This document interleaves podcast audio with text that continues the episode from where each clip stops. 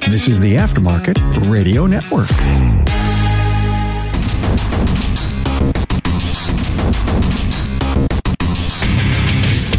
Welcome, everyone, to yet another episode of Diagnosing the Aftermarket A to Z. I'm Matt Fanslow, and today I want to talk about fads. But first, I would like to thank our sponsor, Napa Auto Tech Training. Are you tired of searching for trained technicians? If so, let Napa Autotech help you build a technician through their Build a Tech program, kind of like a Build a Bear. These three day courses cover one of four individual topics brakes, electrical, steering and suspension, or HVAC through a combination of classroom lecture, hands on, and utilizing training mockups. Visit napaautotech.com. So I was thinking about this the other day when talking to a colleague, just kind of about what's popular right now. That being probably ADAS, calibration specifically, but ADAS and immobilizer, maybe like EEPROM.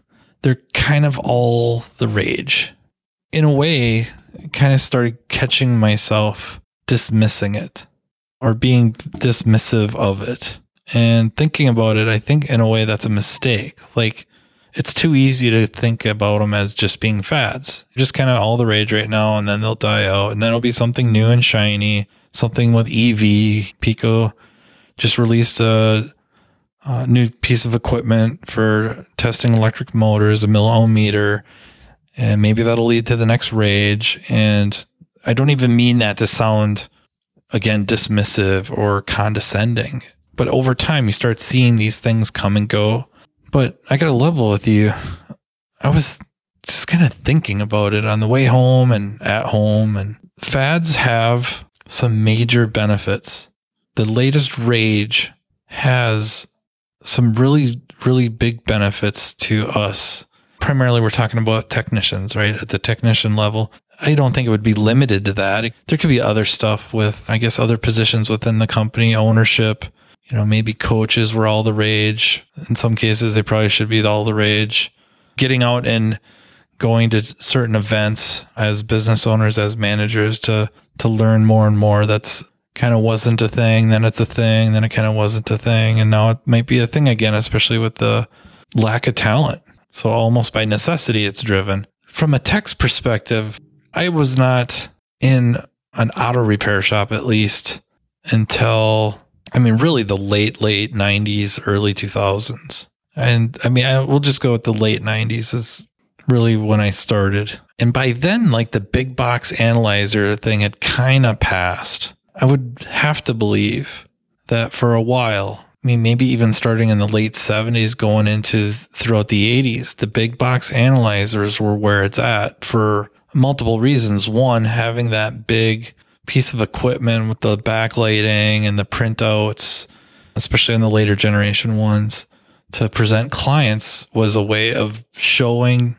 or displaying, generating value. You know, another way to charge for inspections for diagnostics. Like I can remember the one Sun machine and I think multiple ones did it, so it's not limited to one. But specifically, the MCA would have this complete test, and it would go through some stuff with battery current, starter current, charging system voltage and current, and then it would look at the primary and secondary ignition for certain characteristics like KVs and even oscillations, turn off oscillations and stuff like that. It would show up on this printout. It would also have at the bottom where you as a technician would go through and check mark these things, almost like a very early version of a DVI, a digital vehicle inspection, where you would check the lights. Are the lights good? Check yes or no.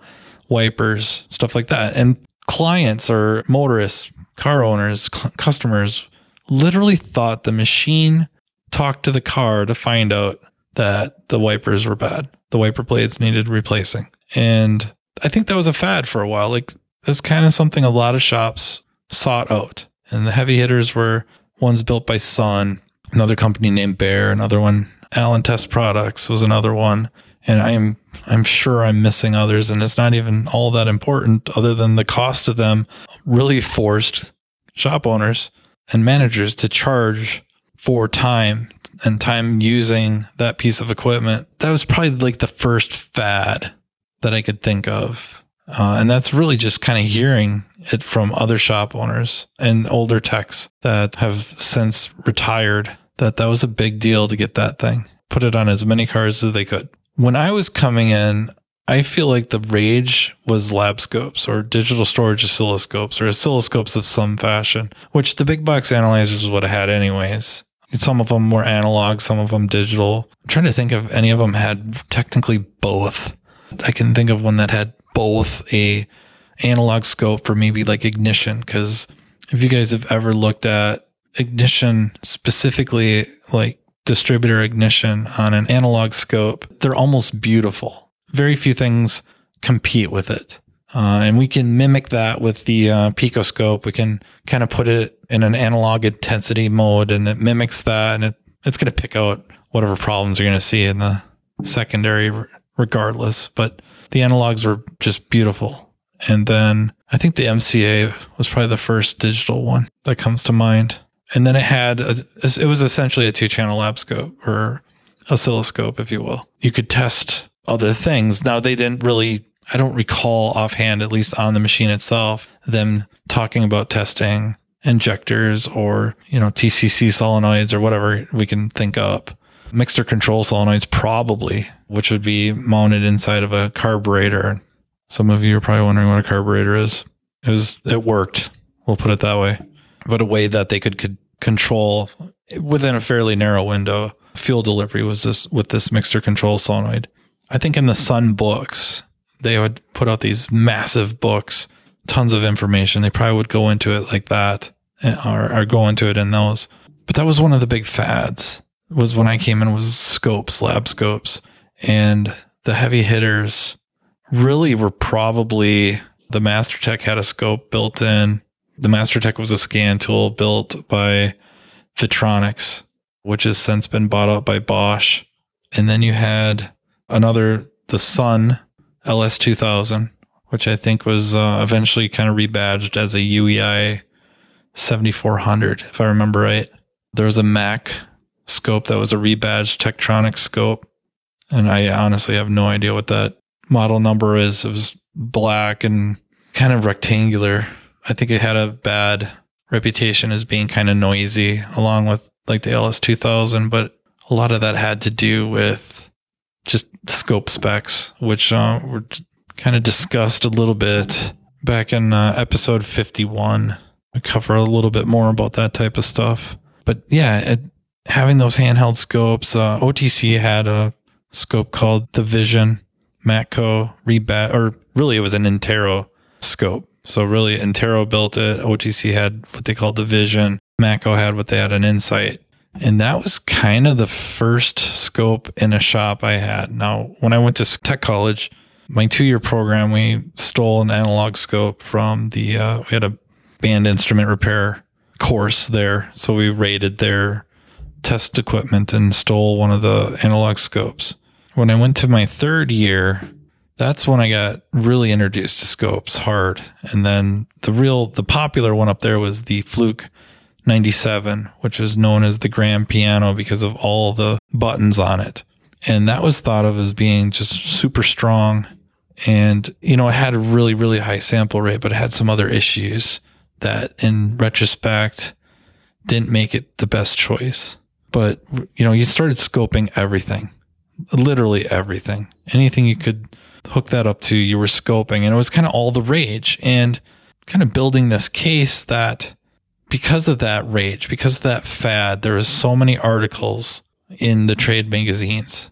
So Motor Age, Motor, there's a magazine called Motor Service. I think Underhood Service would have been out by then.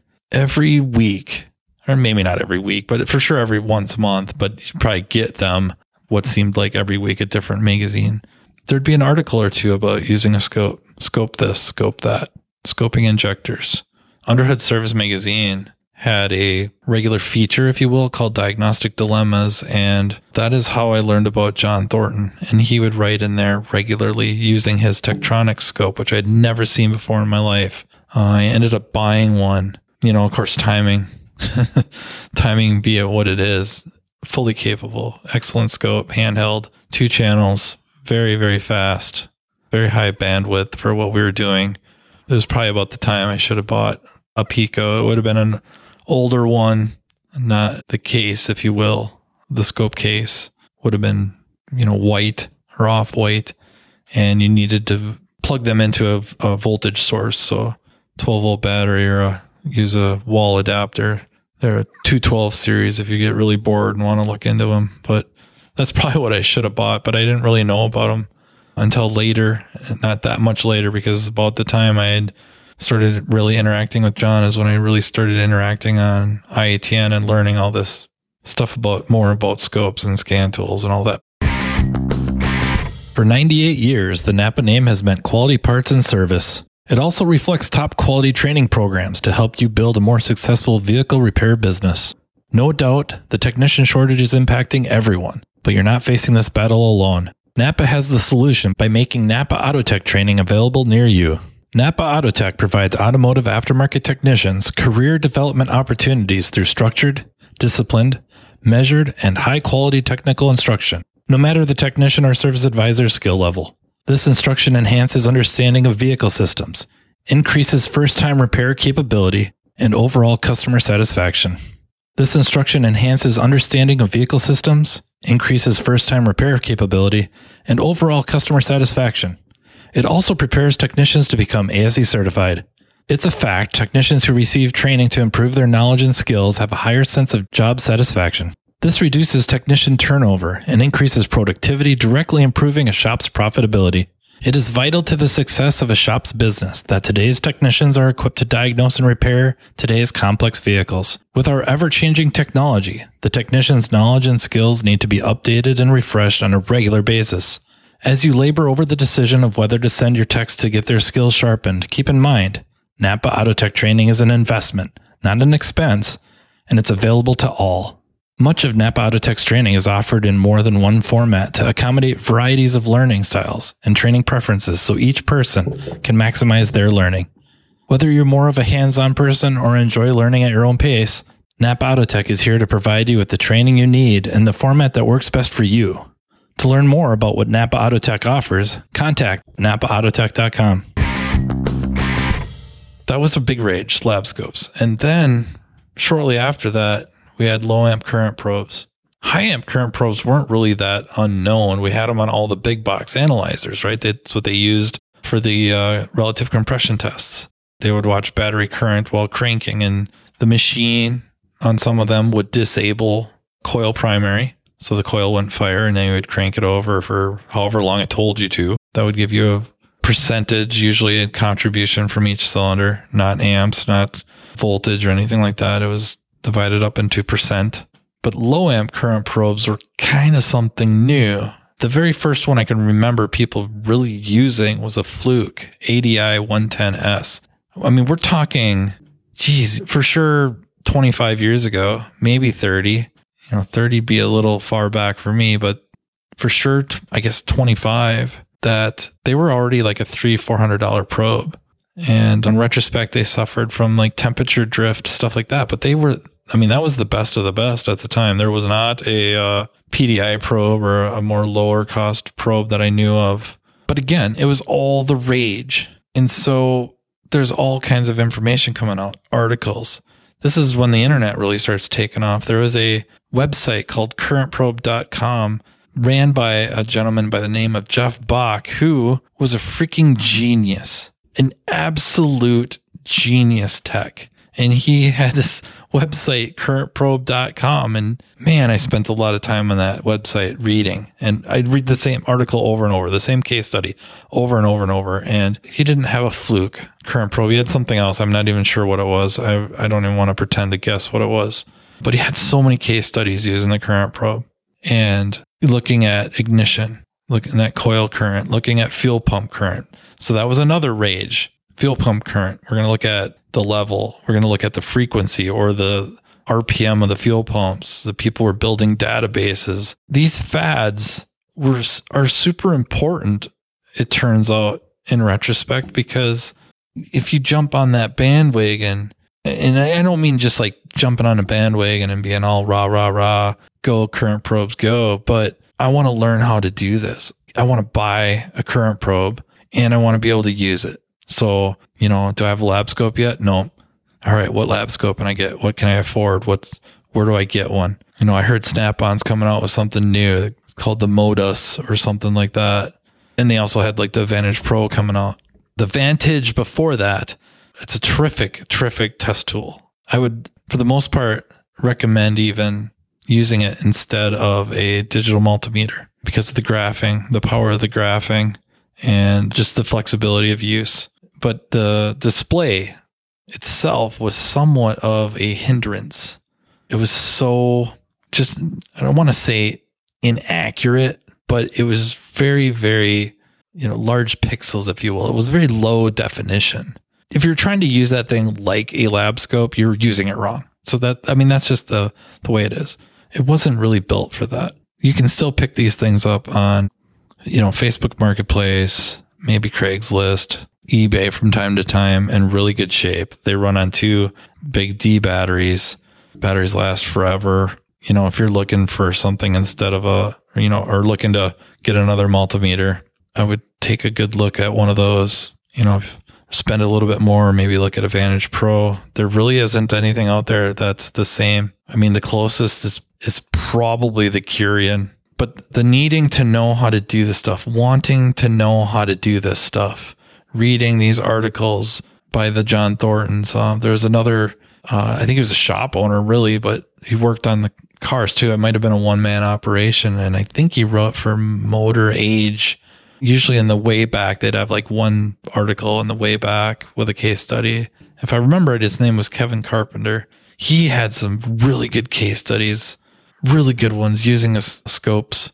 I mean, that was the big way to learn about this stuff was reading the articles in the trade magazines and then a little bit more and more on I, the internet, you know, mainly IATN. And because you wanted to join this group or this fad to become a part of this fad, you had to learn about it. And that made you better.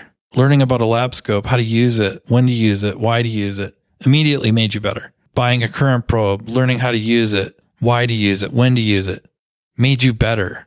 I mean, almost immediately. And you, then you had even the little battles. They're really good to read and follow between really, really, really smart techs who didn't really use scopes versus the ones that did. Like a prime example would be who we know, Jim Wilson, who works for Standard Motor Products. Just an absolute, absolute genius, was a GM dealer tech. Scopes really aren't in their world. He did have a Sun machine, and then he had a fluke meter that was a fluke graphing meter that he used instead of really a scope. And he had a lot of really neat stuff that he didn't need or would, would show why he really didn't feel like he needed a lot of this detail that others were using their lab scopes for and really picking apart. He didn't need that. And he, he would explain why. You read it. It made you better. His thought process made you better the others with how they're picking things apart, how they're thinking about it, made you better. And after current probes, specifically low amp current probes, I might have to think about this a while, what the next fad would have been. The next fad after that really would be probably pressure transducers. There's a vacuum transducer. I'm almost positive it was an EMS. and I think if I go look through a toolbox, I think I still have one. But all it was was a vacuum transducer if we opened it up and looked in the guts, I think it was a Mitsubishi map sensor, what it used. So we're looking at vacuum waveforms, which was nothing new. If you listen to the uh, Town Hall Academy with Carm and the uh, Remarkable Results Radio, it'll be episode, it's episode THA for Town Hall Academy 321. And uh, John Rogers, who, if you don't know, is an absolute stellar mobile diagnostic tech we were talking about one of the big box analyzers, the Allen test products, the SEA, which is, I think, the smart, smart engine analyzer. That did vacuum testing. Uh, it did it really well. I think some of the Sun machines did as well, but I don't think they did it nearly as well as the SEA. So vacuum testing was nothing really new with a scope. The EMS was kind of one of the first things I remember. And then the uh, Fluke had a PV350 the PV350 back then was much better than the one that they have now for what we use it for. And the thing is, is some of those pressure transducers were never designed to be used in a system or environment where the pressure went above and below atmospheric, if you will, rapidly or at all. That's not what they were designed for. They were built for slower transitions and or just not cycling above and below. But the the old PV350 actually did a really really nice job and got to see that used in cylinder. The first time I ever saw that was in an underhood service magazine article by John Thornton using it on a um, a vehicle where he was kind of researching it, researching this use of taking cam timing, moving it, you know, off one tooth at a time and looking at these waveforms. And it was fascinating. It was, I kid you not, I must have read that article. A hundred probably isn't even enough. It's, it was probably 300 times at least. That's not even exaggerating. That's how wild it was and interesting. And so we had the PV350. That was kind of the dominant one for a while. Uh, ATS came out with some. Pico came out with the WPS, and they were, well, just, I don't think we have to be overly technical with like strain gauge or anything, but they were really more like gauge type of transducers, not necessarily absolute uh, or not absolute. And then um, there was another company, Senx, that came out with something called the first look sensor. And that became wildly popular. It still really is. Others now have released products that do very similar things and they're quite good. Get them in your favorite color.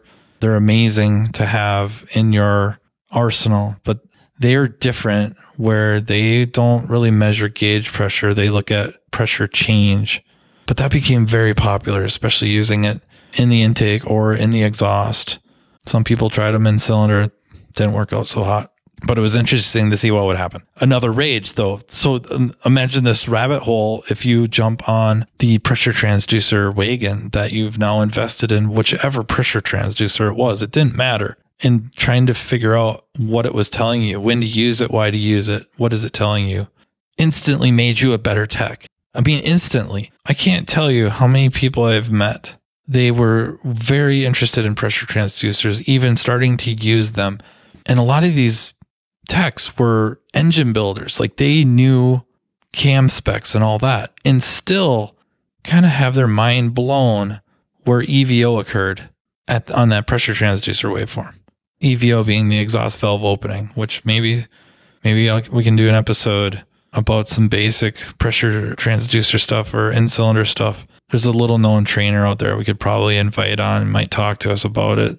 Uh, it's Brandon something. I can't. I'll have to look up his last name. Yeah, it's Steckler. Brandon Steckler. Brandon is a friend, friend of the podcast, friend of mine. He's been on the podcast before. He'd probably rather be on and talk about something technical for once. But just thinking about that, because of that fad, you have a whole group of techs wanting to learn, learning, and instantly getting better. And now we have, you know, with like immobilizer and EEPROM, a whole different world than what we're normally accustomed to dealing with. It's a whole another skill set or evolution of your skill sets. And it definitely, definitely new equipment. There's a lot of equipment, but it is what it is. ADAS, same thing. There wasn't much else like that. Learning about ADAS, the cameras, the radars, calibrating them, changing maybe how our shops were laid out or expanding our shops or renting, leasing, buying s- separate facilities specifically set up to be able to do the calibrations properly. Maybe the next thing will be the the EV electric motor testing, which honestly isn't that new in and of itself because of hybrids, right? We had hybrids way back, no, not even way back, but you know, the Gen 1 Prius. There's a tool called the all test that some people were buying already to test these three phase motors. And um, looking at what they have now, uh, there's still the all test is available. Certainly been upgraded. Uh, it's extremely expensive, extremely expensive, which kind of makes this uh, Pico tool kind of exciting considering what it does, what it can do, and for the price point, it's kind of mind blowing. And then another to kind of start wrapping this thing up I don't know if it was quite ever reached rage levels, but definitely interest in noise vibration harsh, harshness, NVH, and all the different NVH tools out there. You know, we have ones that run just on your cell phone. Of course, you have the Pico, you have the ATS, that there's equipment out there to help us narrow down noises and vibrations better than just our butt sensors. So that forces us to learn what orders are first order, second order, third order, that whole new world, you know, and I think for a while, the most the most we would really deal with is maybe some hose clamps on a drive shaft.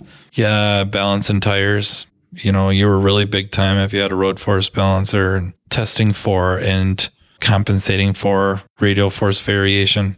So yeah, you know what? Fads have a place and they have a lot of benefits. And so I almost urge you guys that when a fad comes, maybe join in. Even if you're not going to buy up all the stuff to do it, learn about it, take advantage of all the information that starts getting generated because of it, because of these fads.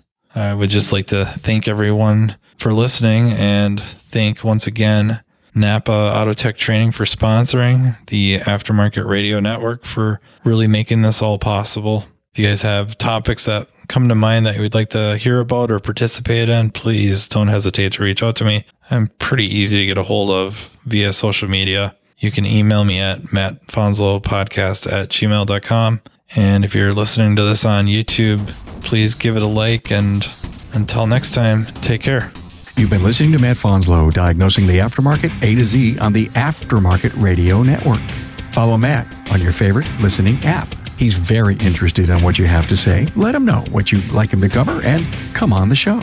Matt is all for advancing the aftermarket. Find Matt Fanslow on social media and connect or on aftermarketradionetwork.com.